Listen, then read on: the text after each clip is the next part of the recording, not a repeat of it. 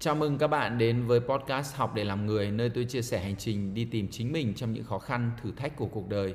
Tiếp mạch chia sẻ những khó khăn của tuổi bã nhăm, hôm nay sẽ là hard time, thời gian chắc chờ.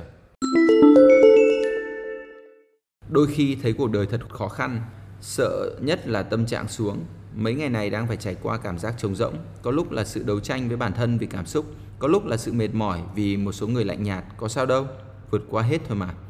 Thật tình cờ là phát hiện ra chơi game có tác dụng nâng tinh thần rất tốt. Đang trùng mà chơi đua xe một lúc là lại căng như dây đàn ngay. Trò này không tập trung không được mà phải ở những vòng đua thách thức mới hay.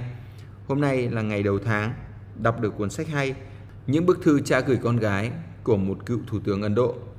Một cuốn sách ý nghĩa đúng dịp tháng 6 phải đọc cho Bi nghe và sẽ dạy cho Bi đánh vần để tự đọc. Cứ không liên lạc và cũng cứ có một sự mong chờ nào đó không biết em có nghĩ như ta không hay là mạnh mẽ mà hướng đến mục đích khác rồi.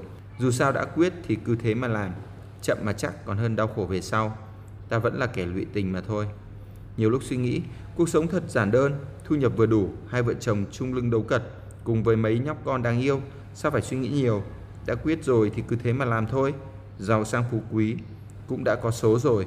Quyết tâm làm tốt công việc của mình là đủ. Đợt này phải thể hiện thật xuất sắc, phải cho thấy ta không cần một người đứng trên mà có thể tự mình dẫn dắt và quyết định. Như vậy, đại từ nhân xưng em đã xuất hiện từ podcast này một cách nhẹ nhàng nhưng chính thức. Đó là lúc tôi xác định tình cảm, một quyết định nghiêm túc và lâu dài, nhưng tương lai đâu chỉ có màu hồng. Tôi sẽ phải đi đến đó một cách cẩn trọng vì sẽ còn rất nhiều khó khăn. Cảm ơn các bạn nếu tình cờ lắng nghe podcast Học để làm người. Tôi là Mạnh Dũng.